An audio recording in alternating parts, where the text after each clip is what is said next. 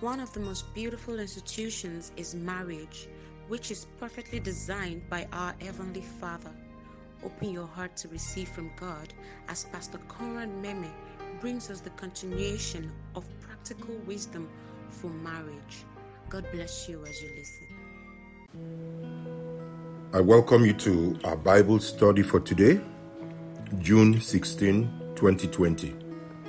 Today, we'll be discussing Practical Wisdom for Marriage, Part 2.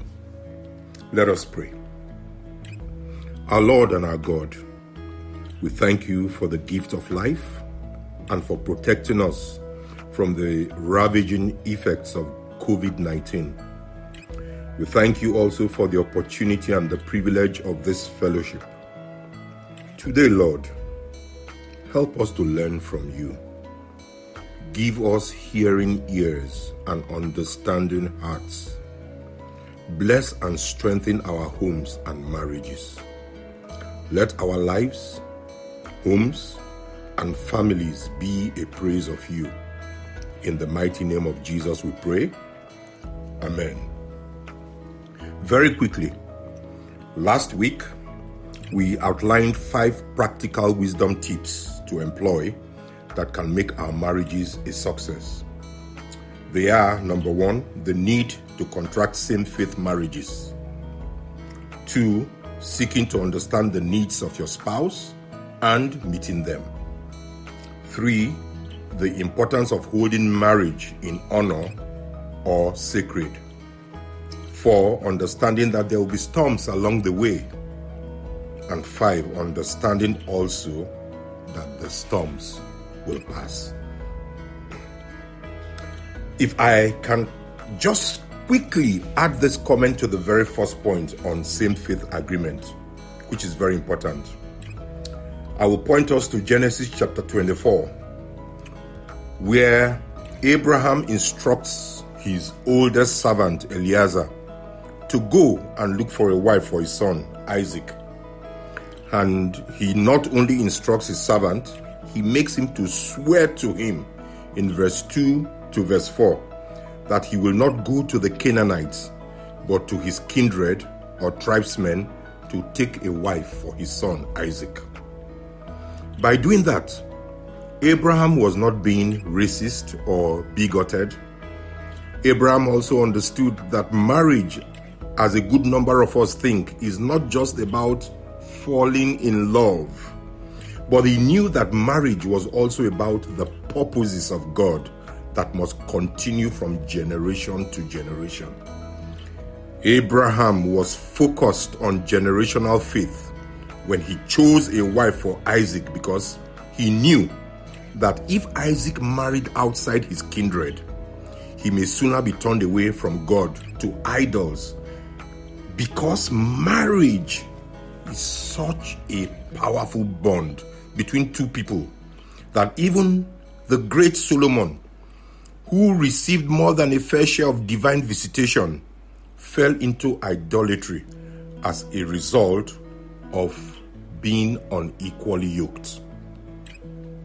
Abraham's insistence on same faith agreement for his son was perhaps born from his mistake with Ishmael, which came about as a result of Sarah's ill advice. This is why same faith agreement is key amongst believers intending to get married. It attracts the favor of God. So let's go to the 16 to do to make our marriages succeed. And the 16 is to practice love. Romans chapter 5 verse 5 tells us the love of God has been poured out in our hearts by the Holy Spirit, who was given to us. God's love is always demonstrated through His action. God shows us His love by acting it. True marital love is action, not intention. It is based on choosing the right actions, whether there are corresponding feelings or not. Choosing the right actions, whether they are convenient or not. The love we often feel, which is filial, is good, but it can come and go. Filial love is good, but we must also recognize it is ephemeral in nature. They often do not last too long based on changes. Agape love is different. It is an act of the will based on God's love that the Holy Spirit put in your heart. With agape, you can love your enemies. Agape love is intentional love. That is the God kind of love that has been poured out in our hearts according to Romans chapter 5 verse 5. When you practice the God kind of love, disagreements between you and your spouse should not make you love your spouse less, simply because it is a decision to love. We are told again in Romans chapter 5 verse 8 that God commended his love to us or toward us in that while we were yet sinners, Christ died for us. God's love for us was not conditioned on our favorable response to Him, but on His decision to love and to save us. Though we may not be walking completely worthy of God's expectations today, His love for us has not diminished. And that is the kind of love God wants us to have towards our spouses unconditional love. And we need to practice this. You need to keep practicing love in big and in small things. The things you want to do and the ones you don't feel like doing. That is why they say true love is about making others happy at your own expense. The seventh thing to do for success in marriage is to put God first or put God in front. Genesis chapter 1, verse 1 reads, In the beginning, God. Exodus chapter 20, verse 3 says, You shall have no other gods before me. Brethren, I want you to know your spouse is not a substitute for God, and neither the spouse nor the marriage should become idols to be worshipped. In fact, your relationship with God needs to improve when you are married. In Genesis chapter 25, we see Isaac and Rebekah in their 20 year challenge. They each had a relationship with God individually and went to God first with their challenges. Don't stop fellowshipping and relating with God because you are married. Let your relationship with God continue to be better, stronger, and clearer. It will sustain you in all storms when your fellowship with God is firm. It will prepare you as a wise counselor for your spouse and propel you to greater heights. Don't lose your most important identity as the most as a child of the most high God because you are now married. Your spouse is a wonderful addition to your life, but not your reason for living. Only God can fill the void in a human soul. We will pause here and continue next week. But before we go, I want to take opportunity to clarify some comments that arose from one of our brethren last week on the teaching of last week for the benefit of those who may feel my response was not all encompassing or was not encompassing enough. The first issue that was that uh, uh, was that the teaching may scare people from wanting to go into marriage because I said it is estimated that about 50% of marriages end up in divorce, and as such, it is scary. More so, as the physical evidence we can see in all of our churches do not support such an assertion or estimate. My first response is to say it is an estimate because there is no precise data available, and I alluded to that fact that it is an estimate. However, some of the best sources of research we have is Google. So all we need do is to Google the rate of divorce in Nigeria and you'll come across a wide range of articles and opinions.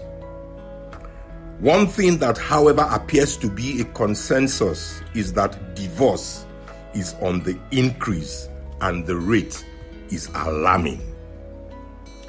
The reason it may not seem so is because, number one, as a country, we have no reliable data on divorce. Number two is that we do not openly talk about divorce because our culture and environment do not encourage it. It is often regarded as a taboo of sorts. Number three, the discussion about divorce often centers on those who have filed divorce proceedings in court and possibly obtained one, but does not include those who are separated from their spouses and have even remarried without bothering about annulling their marriages in court, either because they cannot afford it or they really do not consider it necessary out of ignorance or because their marriage or marriages were contracted under native law and custom. As a pastor, and at the risk of sounding immodest, and as a lawyer, I can tell you affirmatively that many of such abound.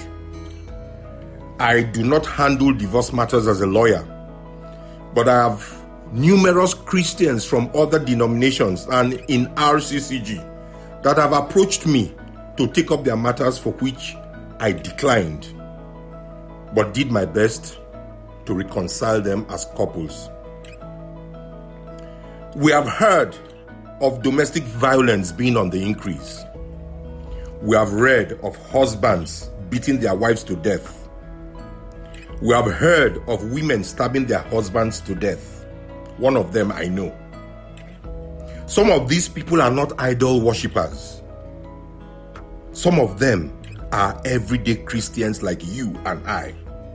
These are realities. That they are happening have not stopped people from marrying. People got married the day after the last domestic violence happened. How then can talking about these things discourage people from getting married? There is even a state in Nigeria, Plateau State, that is said that div- the divorce rate is up to 70%.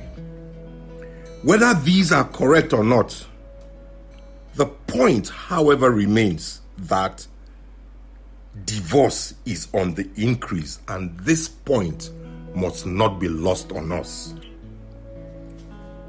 Why is divorce on the increase in Nigeria? I can mention a few reasons very quickly. Number one, education.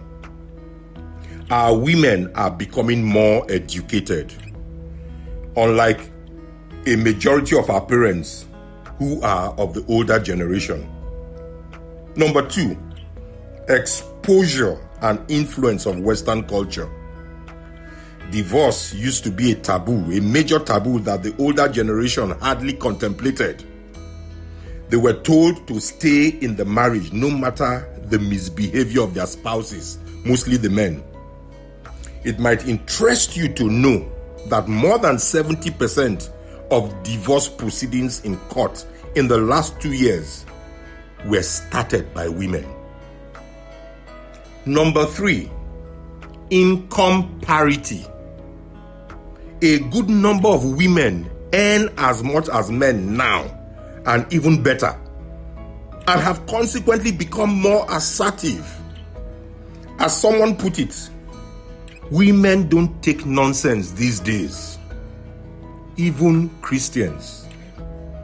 And this is why we are doing these teachings. For us to know that we are in the world, but we are not of the world. You ask me, is this intended to make us afraid? Certainly not. You do not solve a problem by denying the existence of the problem. Rather than scare you, it should challenge you to ensure you do not become part of the statistics, but rather to do your utmost to make your marriage work.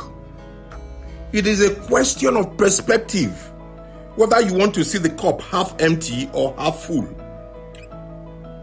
Because I want it to be a challenge, is why I went ahead to talk about the things that we must look out for, which a lot take for granted that can help positively or affect negatively our marriages. The second point I want to clarify is on the competence or incompetence of Solomon to be able to teach about marriage. I believe in my first response, I have cleared the issue of the interpretation of Proverbs chapter 24, verse 3, for which I read from the Amplified Version, and which should be clear to all by now as not having been taken out of context. I would be surprised to learn that we cannot study or teach from other translations of the Bible except the King James Version. On King Solomon being the worst example to learn about marriage from, let me begin by saying Solomon is acknowledged as, if not the wisest, at least one of the wisest men that ever lived. His wisdom is not worldly, but godly. He asked God for wisdom, and God gave him wisdom. See Second Chronicles chapter 1, verse 9 to verse 12. Second Chronicles chapter 1, verse 9 to verse 12. Let us then see some of the other pronouncements Solomon made relating to the home, family, or marriage. And I will restrict myself for the avoidance of doubt only to the King James Version of the Bible. Proverbs chapter 5, verse 18 to 19. Proverbs chapter 5, verse 18 to 19 reads Let thy fountain be blessed, and rejoice with the wife of thy youth let her be as the loving hind and pleasant roe. Let her breasts satisfy thee at all times, and be thou ravished always with her love. This talks about being loyal or the need to be loyal to the wife of one's youth. Proverbs chapter 12, verse 4 a virtuous woman is a crown to her husband, but she that maketh ashamed is as rottenness in his bones. Proverbs chapter 18, verse 22. Whoso findeth a wife findeth a good thing, and obtaineth favor of the Lord. This was said by Solomon. Proverbs chapter 20 verse 6 and verse 7.